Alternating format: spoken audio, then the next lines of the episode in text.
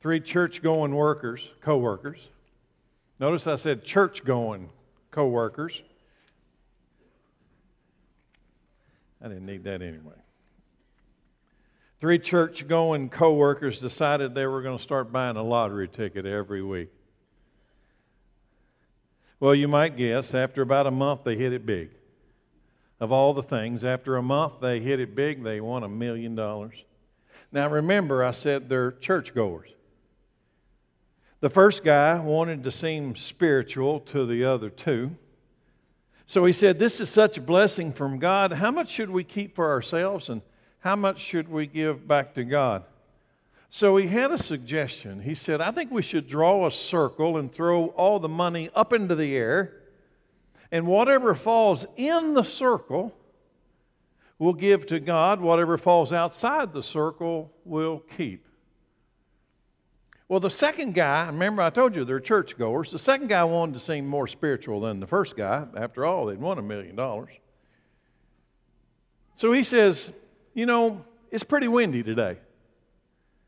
And I think we should throw the money up in the air, and whatever lands in the, in the circle, we'll keep. Remember, it's windy today. A lot of that's going to blow. And whatever blows outside the circle, we'll give to God. After all, we just won a million dollars. Now, the third friend wanted to impress the first two about being even more and more and more spiritual than they are. He said, you know what? I've got an idea. I think we should throw all the money up into the air, and whatever God wants, He can keep, and anything that hits the ground's ours.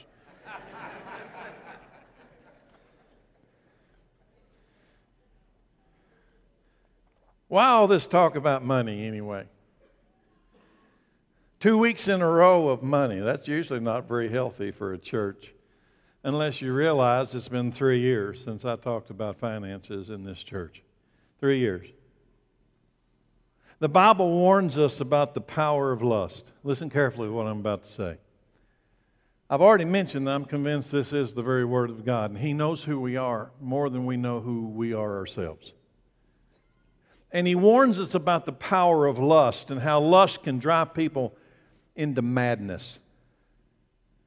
Lust can convince people to sell their souls for junk, to sell their eternal for the temporary. Lust can do that to you. Lust can make you sell the permanent for the temporary. And I'll tell you, it's a terrible trade. Lust can convince people to walk away from God. Don't tell me it can't because I've watched it. You've seen it. Lust can make people walk straight away from God, turn their back on God. The Bible says in 1 Timothy chapter 6 but people who long to be rich fall into temptation and are trapped by many foolish and harmful desires that plunge them into ruin and destruction. There it is. That's God speaking through the Holy Spirit to the church. Verse 10 For the love of money is the root of all kinds of evil. And some people, craving money, have wandered from the true faith and pierced themselves with many sorrows. What? This love, this lust of money. I want you to understand that the love of money is the lust of money. Money in itself is not evil. Let me say it again. There's nothing wrong with money. You can lay out money on a table, and it'll just lay there. It doesn't come out at night when you turn the lights off and sneak into your bedroom and take your children. It just lays there. There's nothing evil in itself about money, but the lust of money is the root of many kinds of evil. Why? Because money can be a trap. You want it, and you think you can handle it. I meet a lot of people that think they can handle money and then it ends up money handles you. I ask you a question today how much is enough? It's a real question. How much is enough? That question reveals the problem with our own heart. How much is enough? What would be enough for you? If you've got a job and they pay you a certain amount of money every week, how much is enough for you? Have you got in your mind that that would be enough, that you would like to go to your boss and say, if you'd give me this, that'd be enough? Are you sure? Would it be enough a month later? Two months later? How much is enough? Are you sure? Is what you have now enough? Are you satisfied? Are you content? Now, the reason I ask that is to say this. Do you know what three verses come before those two verses that I just read from 1 Timothy? Now, let me, it says, I just read to you that the love of money is the root of all kinds of evil. And many people have found destruction by pursuing money, by pursuing satisfaction or contentment through money. Now, let me back up. I'm going into this backwards on purpose and read to you the three verses that come before those verses.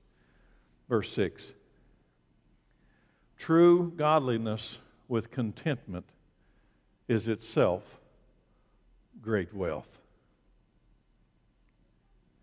After all, we brought nothing with us when we came into the world, and we can't take anything with us when we leave it. So if we have enough food and clothing, let us be content. We brought nothing with us when we arrived. In fact, I've noticed something. We've had three children. I was there at the birth of all three children. Been around a lot of families that have birthed children, and I've noticed a consistency. Every one of those kids came into the world buck naked. And you know, there's not a person in this room that would question that. But the reality is, there's a whole lot of people, perhaps even in this room today, that are struggling with the idea that you're going to leave here with nothing nothing, then why are you trying to take hold of that which you cannot keep? Why are you pursuing so intensely that which you cannot hold on to? Is money evil? It's not evil. It's not the problem. Godliness with contentment is great wealth to have enough and to be content, to have enough and to be satisfied. So, I go back to the question how much is enough? Are you sure? Enough is enough, and you will only find enough when you connect yourself to the inexhaustible supply of God's wealth. And you know what that is? Let me say it again. Enough is enough. How do you know when you've got enough? Enough is enough when you connect yourself to the inexhaustible supply of God's wealth. And you know what that's called? Do you know what that's called? It's called life. And when God connects Himself to you, He has connected you to life itself. It is an inexhaustible supply of His breath in my lungs. Focus on verse 7 to see this truth. After all, we brought nothing with us when we came into the world, and we can't take anything with us when we leave. Why would you settle to be content with that which you cannot hold on to? Would that be enough? Let me give you a practical example. We came with nothing, we're going to leave with nothing. But right after that last day of nothing, can you imagine anybody saying, You know, I had a really nice car right before I died? Does that make any sense to you? You think anybody, you think the day after that last day you came with nothing, you're going to leave with nothing? The day after that last day, can you imagine anybody saying, You know, I had a really nice car right before I died? It just doesn't make any sense. Who cares what kind of car you had right before you died? Because guess what? You don't have a car then. What about this one? You know, we lived in a really nice house right before we went to the lake of fire. Does that make any sense to you? What difference does it make what house you had when you are now in eternal lake of fire? What about this one? We lived a life of luxury right before we stepped down into the darkness. That's going to be consoling? That's going to be a sense of joy or contentment. Yeah, I used to be satisfied, but now I'm in the darkness. L- listen carefully what I'm about to say. Money's not the issue. It's not. Money only reveals the reality of our own heart. It's like a barometer, like a meter that measures what's going on on the inside of us and reveals to us who we really are, not who we think we are. What are you seeking? What are you pursuing? I'm asking. What are you seeking? What's your life's pursuit? What do you think will satisfy the longing of your soul? What will make you content? And what is it? Now, I want you to focus on the word it. What is it that will make you content? What is that it that will make you satisfied? How much of it would it take? What thing and how much? What thing and how much would it take to satisfy you, to bring you contentment? Two friends met in a street one day. One looked sad and almost at the verge of tears. The other man said, Hey, my friend, how, how come you look so sad? You look awful. What are you so sad for? The sad friend said, Well, let me tell you, three weeks ago, three weeks ago, I had an uncle who died and he left me $50,000. That's why you're sad? The first guy asked. No, I'm just getting started. And then two weeks ago, I had a cousin that I never knew, and he died, and he left me $95,000 tax free. That's why you're sad? The first guy asked. No, you don't understand it all. You're not getting it. And last week, my grandfather passed away, and I inherited a million dollars. Finally, this friend, he's flabbergasted. He says, I don't get it. Why does all of that make you so sad? The guy responded, and this week, nothing. I'm going to ask you a question. How much would be enough for you? What would it take for you to say, I am satisfied? I am content. I have enough. I don't need any more. All I need has been supplied. What is it that you thirst for? Would you know it if you found it? I go to the gas station, fill up with gas just like you do, and I, but I do something. I watch people go in and out of these gas stations to buy lottery tickets. Sometimes I find it quite entertaining, and if you're one of those people, you, I'm not mad at you. Somebody asked me one time, Preacher, do you think buying lottery tickets is sin? I said, No, I don't think buying a lottery ticket's a sin. I just think it's stupid. Now, somebody will meet me after church and say, Did you call me stupid? I don't know. Did you buy a lottery ticket? But I go to gas stations and I watch people buy lottery tickets, and I've come to this simple conclusion. Please don't take offense, I don't mean any. They're thirsty. They're thirsty and they're thinking this is their big chance to get a drink of contentment. This is my shot at getting a big drink of contentment. If I got that, I'd be satisfied. And if I got that, I'd be content. And I, if I got that, my needs would all be met. And if I got that, I, I, I if, if, if, if I, I, I. How many stories have you heard of people that actually won the lottery only to find out that it actually destroyed their life?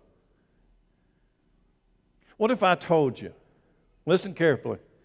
Here's where I'm going with all this. What if I told you today that the very thing that your soul is thirsting for is already in your hands? That'd be big, wouldn't it?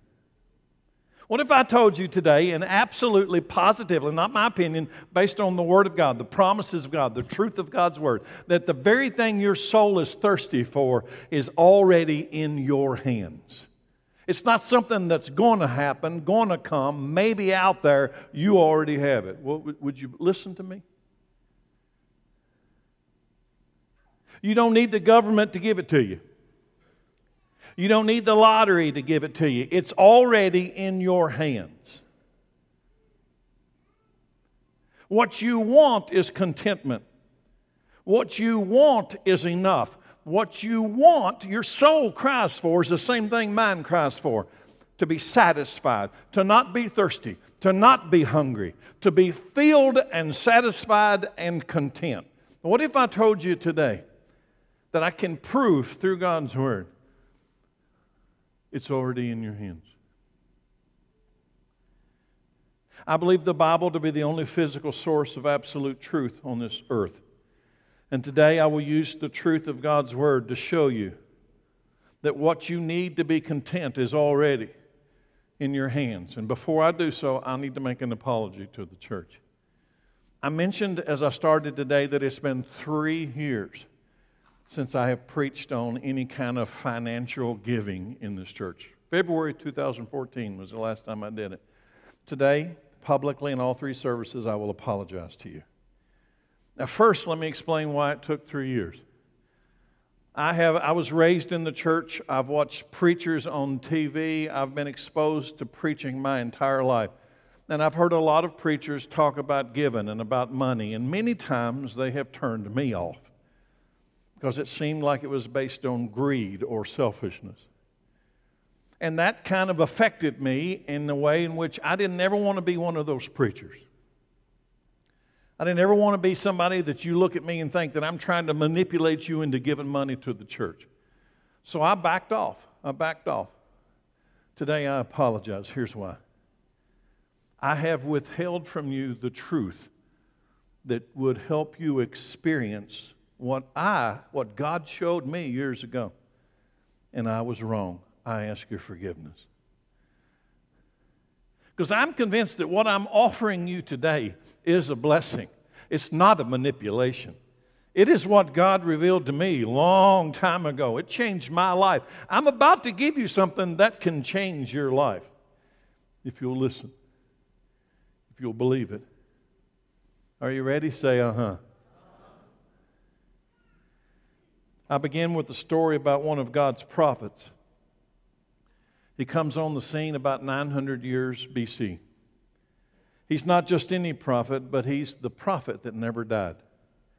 I find that to be in itself significant.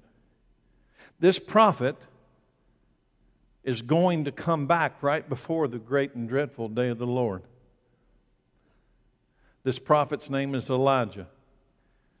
And his story begins with the day that he, a prophet called of God, walks into the king Ahab, the king of Israel's office, and says, it's not going to rain and there's going to be no dew on this earth in this area until I say so.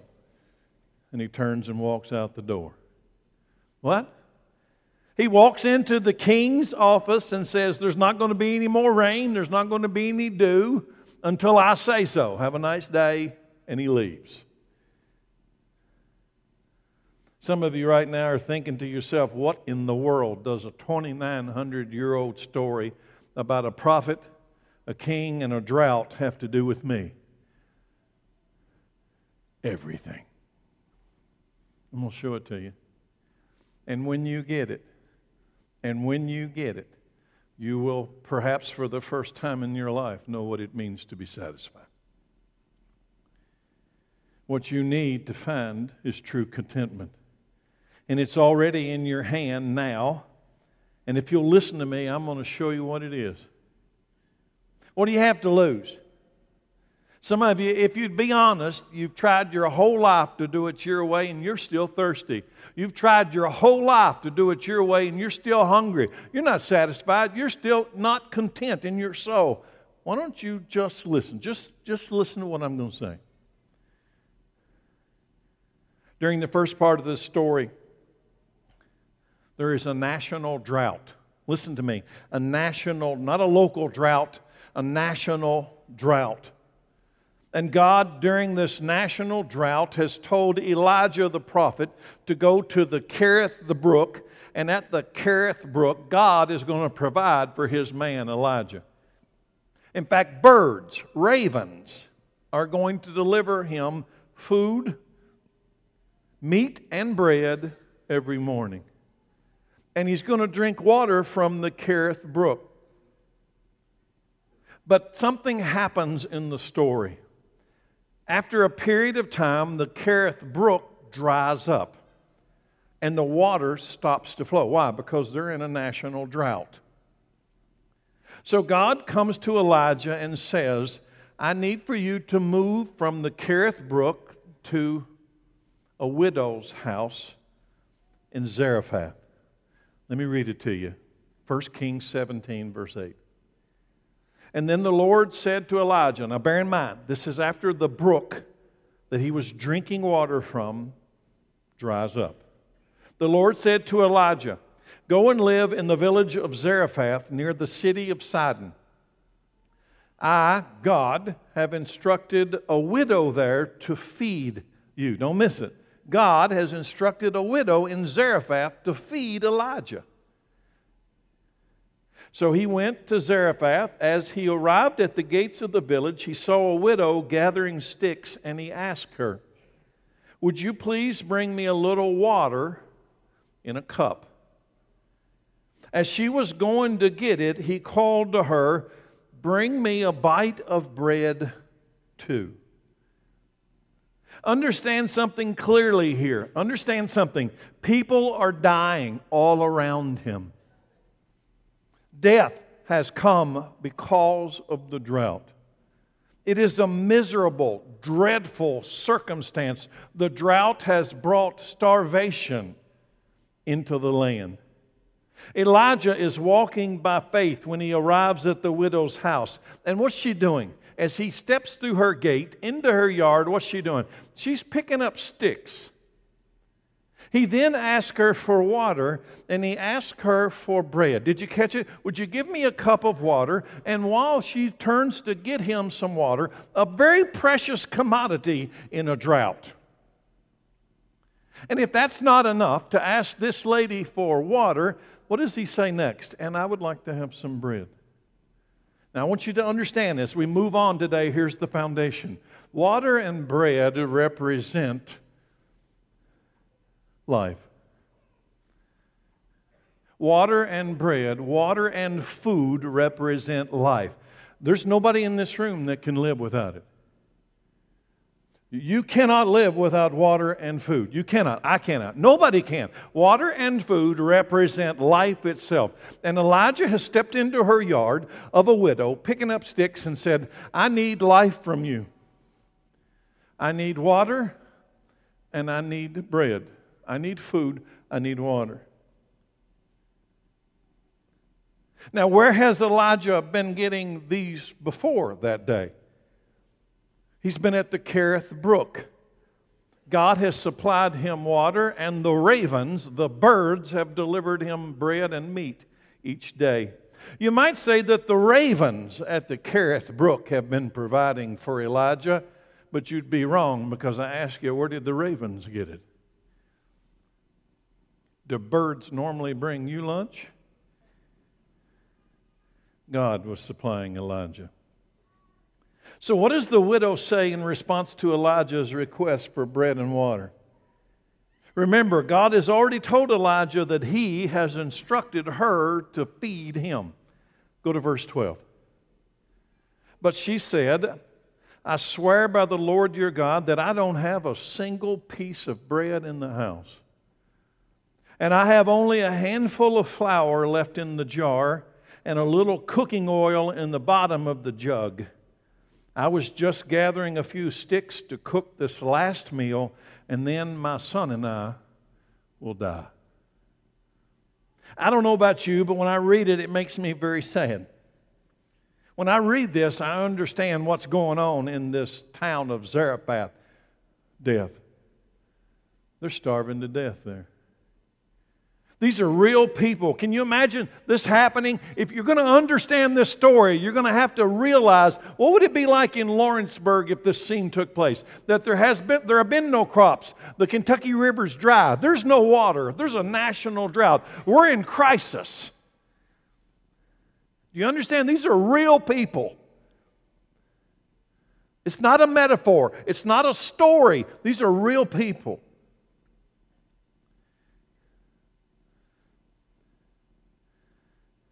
You and I know it wasn't actually Elijah's idea. See, here's the thing. I wondered she probably has no idea that Elijah's the one that stopped the rain. Elijah's the one who said, There's not going to be any rain, there's not going to be any dew until I say so. She probably doesn't know that he's the one that brought this disaster into the land, proclaimed through him by the very word of God. You and I know it wasn't actually Elijah's idea, but it would sure look like that to the people who are starving and dying of thirst.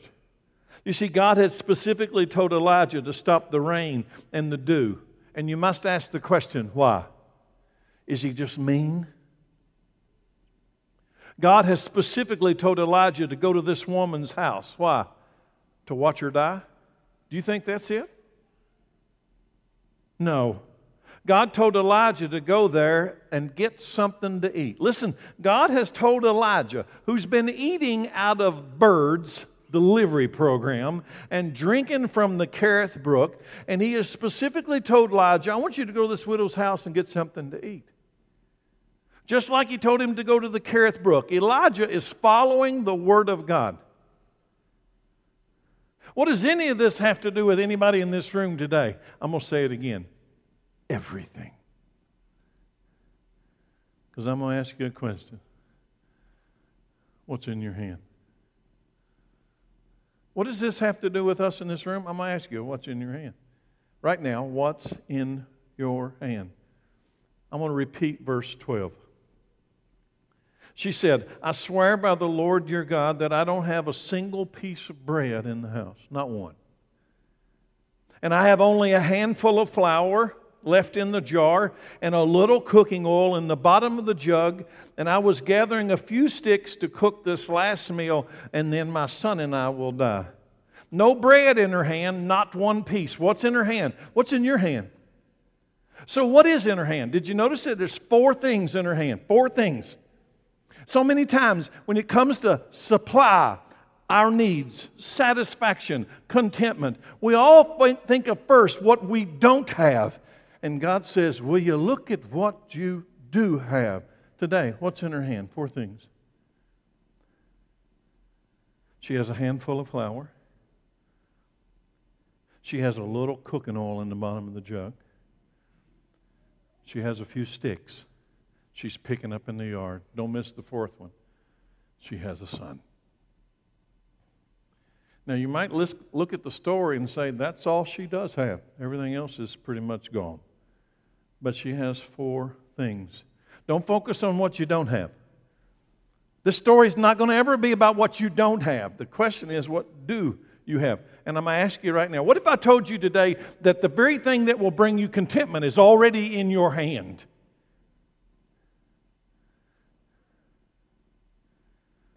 It really doesn't matter how much you have, it's what you do with what you do have that's going to matter. Do you know how Elijah is going to respond to this dying widow? She said, I don't have a single piece of bread in the house, and you've just asked me for bread. We're dying here, and you've asked me for bread. What's he going to say? What's he going to say? Don't be afraid. And then Elijah is going to make a very strange request in the name of the Lord, the God of Israel. Verse 13. But Elijah said to her, Don't be afraid. Go ahead and do just what you've said. But make a little bread for me first. Don't miss it. Please don't miss it. But make a little bread for me first. Then use what's left to prepare a meal for yourself and for your son. The widow who has very little in her hand has just encountered the Word of God. And can I say, so have you. The widow that has very little in her hand has just encountered, not the word of Elijah. No, no. She has encountered the very word of God because the, God's word has sent Elijah to her yard. And what did God say? I want you to first give Elijah bread. I want you to use that little bit of flour and that little bit of oil, that little bit that's in your hand, to give to me first. And if you do, what's left over, you can make some for yourself. Now, the, the human mind would say there won't be anything left over. What will she do when she encounters the Word of God through the man of God? Listen, here's the question What will she do when she encounters the Word of God through the man of God? Pause. What will you do when you encounter the Word of God?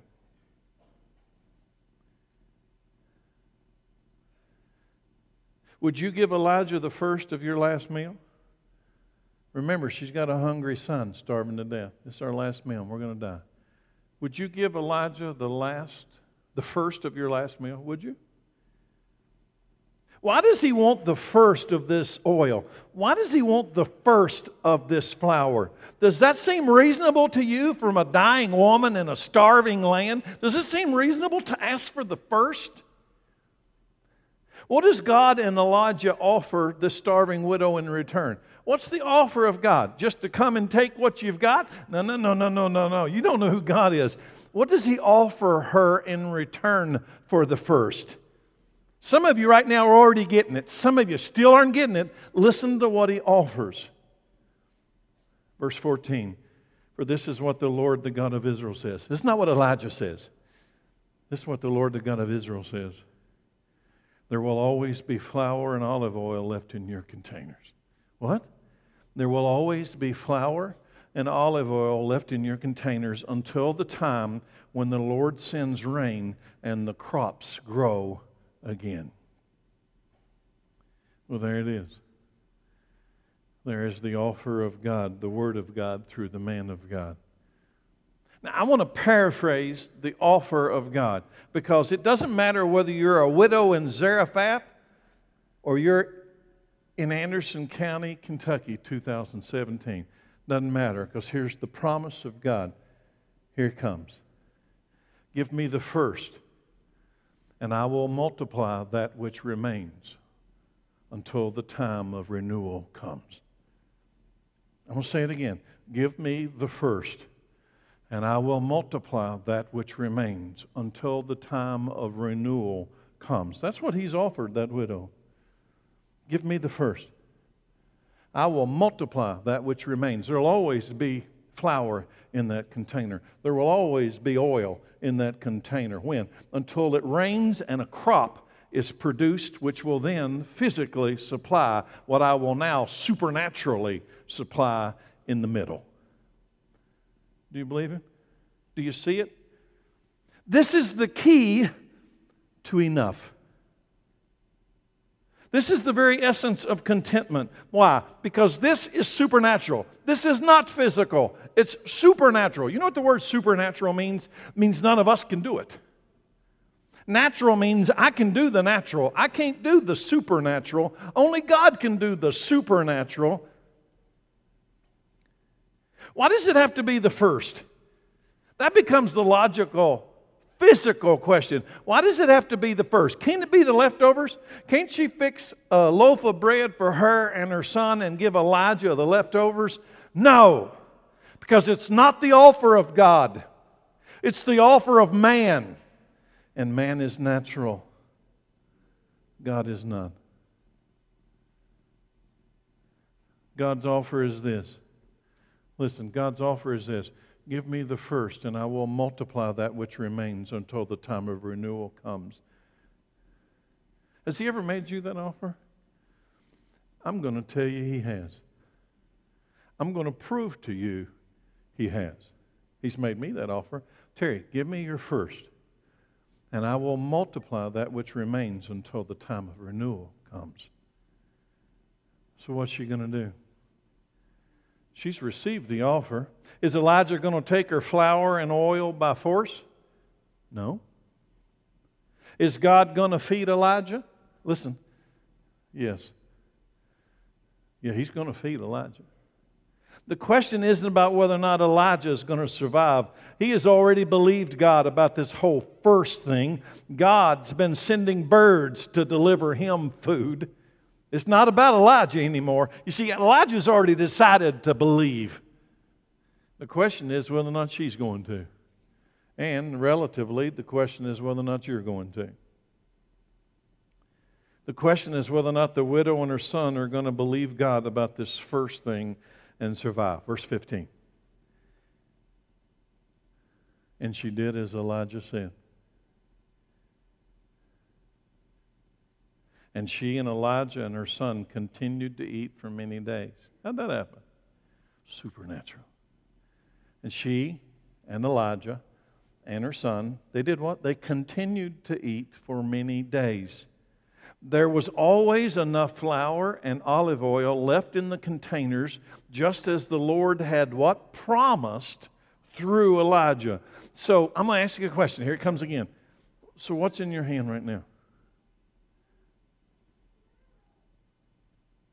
Don't focus on what you don't have. You see, the problem with natural man is we think we would be satisfied or content or not or have our thirst satisfied and no longer hungry if I had something else. No, no, no, no. You're missing it. It's already in your hand. It's already you already have it. It has nothing to do with the amount. I'll bet you everybody in this room has got more stuff than that widow at Zarephath. It's not based on how much is in your hand, it's what's in your hand. Would you give God the first of what you have in your hand? I'm asking. Would you, all of you, and I hold myself to the same standard I will hold you to, would you, will you, do you give God the first of what's in your hand? Yes or no? It's so easy to read a story about somebody else. But this story is about you, and this story is about me. Would you take his offer? Listen, I'm going to tell you a spiritual truth. You would if you believed him. Don't tell me you wouldn't. If you believe that if you gave God your first, he would supernaturally multiply everything that remains until the time of renewal, you'd take him up on it. Yes, you would. Yes, you would. Don't tell me you wouldn't, because yes, you would. Because that's the deal of all deals. That's better than the lottery. He'll multiply everything you got. Supernatural application of His wealth. His wealth is inexhaustible. You believed Him, you'd give Him first. Give me the first, and I'll multiply what remains until the time of renewal. Do you think this is an isolated story? Or maybe this. Maybe you think this is a one time event, and I, the preacher, am manipulating it so that you'll give more money to the church. I guarantee you there's somebody in the room that, that if you'd be honest, that's what you think. Well, that's the cleverest manipulation I've ever heard, preacher. I've already apologized to everybody in the church that I don't talk about this stuff more. Why? Because this is the secret to contentment as a child of God. This is it. Why would I not give you this? Why would you not take it? There's only one logical answer. You still don't believe it. Well, I do. I do. You know, that widow gave what she possessed to receive what she did not possess. That's supernatural.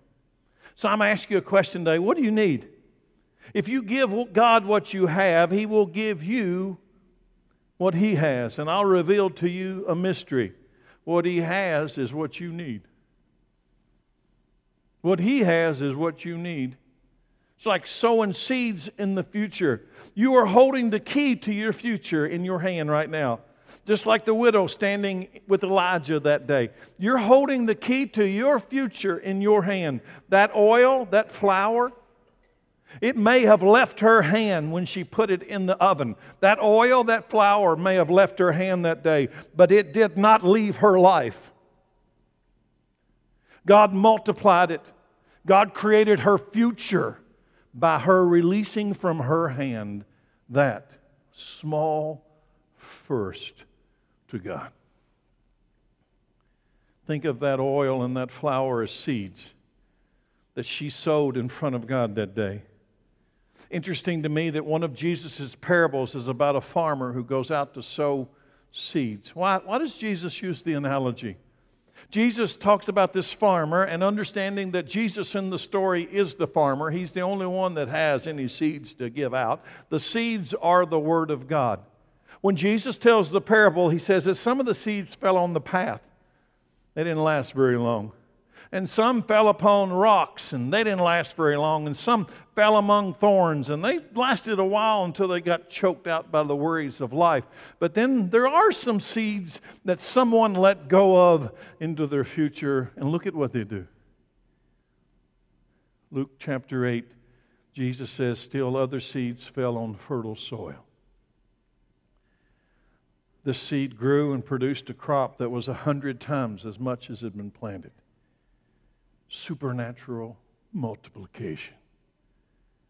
When he had said this, Jesus, he called out, Anyone with ears to hear should listen and understand. I wonder today, are you listening? God has given you and I seeds. God has given things, He has placed them in our hands. And we are to sow those seeds by faith into our future. This is about supernatural multiplication. And if you don't like it, you don't believe it, go and play the lottery. Good luck with that.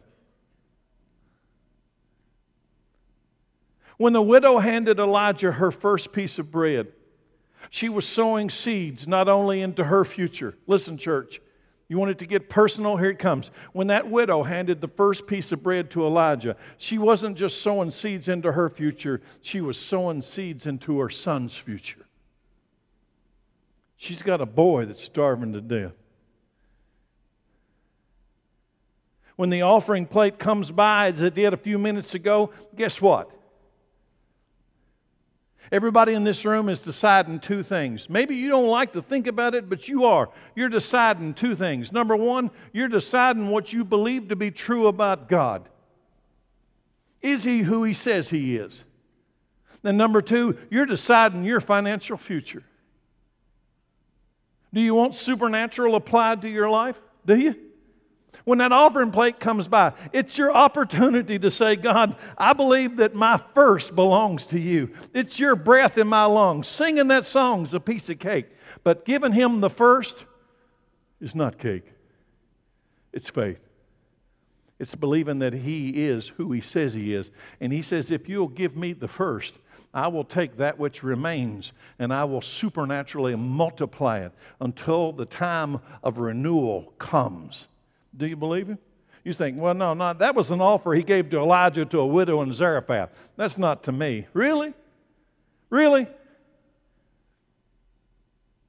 What's in your hand? Don't focus on what you don't have, as if somehow or another, if you had what you don't have, you'd be content. No, you won't. If you're not content with what you've got right now, then you're looking in the wrong place for contentment. What's in your hand?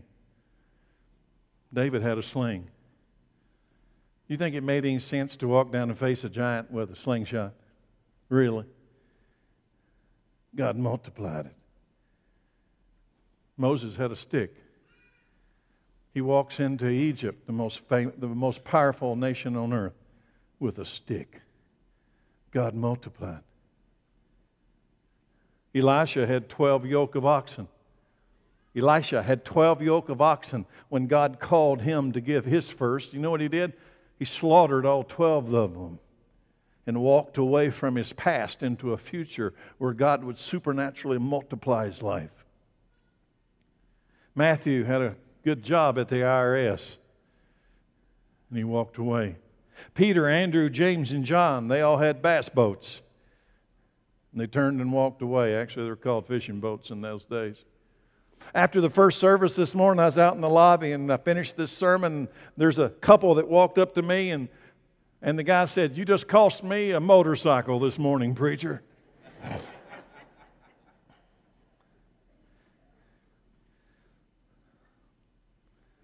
The widow had a handful of flour and a little oil.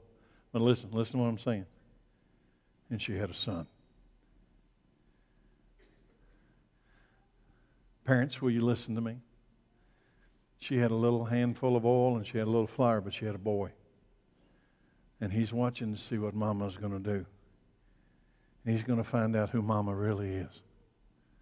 Not who mama thinks she is. He's going to find out who mama is because a man of God has come with the word from God. And will Mama believe God? A son, she held his life in her hand that day. If you read the story, she was making their funeral meal before Elijah walked into her yard. What about her son? This is the grand finale. Here it comes. Verse 17. Sometime later, the woman's son became sick. He grew worse and worse, and finally he died. Then she said to Elijah, O man of God, what have you done to me? Have you come here to point out my sins and kill my son? But Elijah replied, Give me your son. And he took the child's body from her arms, carried him up the stairs to the room where he was staying, and laid the body on his bed. Then Elijah cried out to the Lord, O Lord my God, why have you brought tragedy to this widow who has opened her home to me, causing her son to die? And he stretched himself out over the child three times and cried out to the Lord, O Lord my God, please let this child's life return to him. The Lord heard Elijah's prayer, and the life of the child returned, and he revived.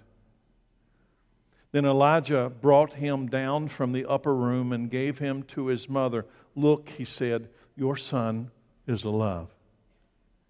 Then the woman told Elijah, Now I know for sure that you are a man of God and that the Lord truly speaks through you. Do you want the supernatural attached to your life now, in the future? Listen, real question. Do you want, I do, do you want the supernatural? That's beyond, beyond man's ability. Do you want the supernatural applied to you and your life in the future? Because I'm going to tell you, one day you will. You're going to. Do you want it now? Your children and your children's children are going to be affected by what you do with what's in your hand. I want to say it again. Your children, your legacy is going to be, is right now being affected by what you do with what's in your hand. They are watching you. And I'll tell you what, God is too. Now, here's the biggest thing I'm about to say today. Listen. Do you think it's a coincidence or an accident that this offer of God to give the first? Do you think it's an accident or a coincidence that this offer of God to give him the first produced the resurrection of the dead? Do you see it? Do you think it's a coincidence that this offer of God to this woman, if, he, if she would give him the first, what did it produce? Ultimately, what was the grand finale? What did it produce? You might say, well, the, grand, the, the, the big event was the, the oil. It never disappeared. The flour, it never disappeared. No, you're still not getting it. What did it produce? It produced the resurrection of the dead. Do you see it? You wonder why Jesus says, if you want to be my disciple, you must deny yourself. You must take up a cross and follow me. What do you mean? You want a resurrection from the dead? I'll offer you one. It's not just about meeting your physical needs. Because I'm going to tell you what, you can have food and water your entire life. One day you're going to die. You can eat healthy all that junky stuff that's nasty, if you want to and exercise, do all you want to, guess what? One day you're still going to die. And guess what? He offers you and I a resurrection from the dead. If you'll give him the first, if you'll deny yourself. What do you mean? What do you think denying yourself is? Give him the first.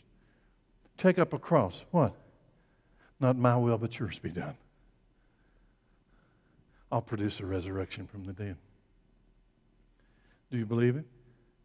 I do. Yes, I do.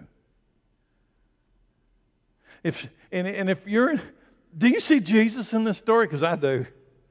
I see Jesus in this story. If you think this is a coincidence or an accident or maybe a manipulation, then you probably still think this sermon's about money. Maybe you're in the room today and you still think this is about money. This is not about money, this is about your life.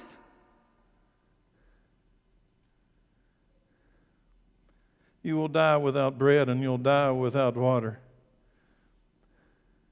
But I'm going to tell you listen, listen, listen, listen. You'll die without food and water. It's, it's a given. But you'll also die without life.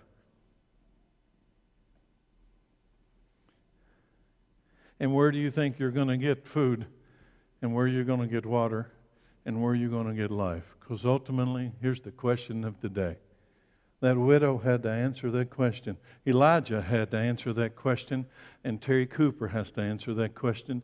And you are too. You're going to die without food and water, and you're going to die without life. And God has offered us all food, water, life. Do you believe Him? Give me your first, and I will supernaturally multiply that which remains until the time of renewal comes. God doesn't need you to give Him your first. You do. God doesn't need you to give Him anything. You do. God doesn't need anything. You and I need everything. When God called out the people of Israel to be his own possession, he gave them this command Leviticus 27 one tenth of the produce of the land. It's the idea of the first fruits, one tenth of the produce of the land. Grain, whether it's grain from the fields or fruit from the trees, belongs to the Lord, and it must be set apart to Him as holy. Does God need grain and does God need fruit? No. Why does He ask for it? But you need to give it to Him. Why? Because giving it to Him keeps us from forgetting where it all comes from. Money's not evil. Remember, I gave out $30 last weekend. I'm still recovering from that. last Sunday, two of those people came and gave me a dollar back. That was the deal, right? I give you 10 all wants one back. Today, the third one came in. All three of them tithed. Well, I'm going to tell you what, that's not evil. There's nothing wrong with that. Until that becomes the pursuit of your life, thinking that contentment will be found inside of this. And it becomes evil. But it's still not evil, it's your heart that's gone evil. You see, the problem with the pursuit or the lust of money is it takes your heart away from true treasure. True treasure never expires, it never perishes, it never fades. Jesus said this about true treasure. I'd listen to him if I was you. Matthew 6 19, don't store up treasures here on earth. Where moth eats them, rust destroys them, and where thieves break in and steal. Store your treasures in heaven where moths and rust cannot destroy and thieves do not break in and steal. Why? Why? Why does he even say that? It's verse 21. Wherever your treasure is, there the desires of your heart will also be. This is about your heart. So I ask you today are you hungry? Are you thirsty or are you satisfied? Are you content? Do you have enough? So, really, what about the day after the last day? What about the day after the last day? Because I'm going to tell you what, whether Jesus comes or whether we face physical death, there's going to be a last day. What about the day after the last day? Will you be hungry then, thirsty then, satisfied then? It's interesting when Jesus tells the parable of the rich man and Lazarus. What's the parable? That, that the rich man cries out, Father Abraham, send Lazarus to give me a drink because I'm thirsty. He's not satisfied. What about the day after the last day? Will you be satisfied? Jesus says, I'll, I'll satisfy you in eternity. Will you be content the day after the last day? This is not just about you. This is about your children and your grandchildren, and they're watching to see what you're going to do with what's in your hand. I'll let Jesus have the last word today. John 6:35. Jesus said, "I am the bread of life. Whoever comes to me will never never be hungry again." You want enough? Here it is. Whoever believes in me will never be thirsty. But you haven't believed in me. Here's the reality, but you haven't believed in me, though you have seen me. However, those the Father has given me will come to me, and I will never reject them. For I have come down from heaven to do the will of God who sent me, not to do my own will. And this is the will of God, that I should not lose even one of all who is given to me, but that I should, here it comes, here it comes, here it comes, but I will raise them up at the last day. For it is my Father's will that all who see the Son and believe in him should have eternal life, and I will raise them up at the last day. This is the treasure. I will raise them up at the last day. I'll ask Corey to come out for the invitation. God's made you an, an offer. Give me the first, and I will supernaturally multiply that which remains until the time of renewal comes. And you know what's going to happen at the time of renewal? He's going to raise you up at the last day. And you'll never be hungry, and you'll never be thirsty, and you will never be in want because you have attached your life to the inexhaustible supply of God. Do you believe Him? My responsibility is I must tell you. Today, I have told you what it is to be content, what it is that satisfies. Do you believe Him? What will you do when you encounter the Word of God? The invitation's open. Let's stand.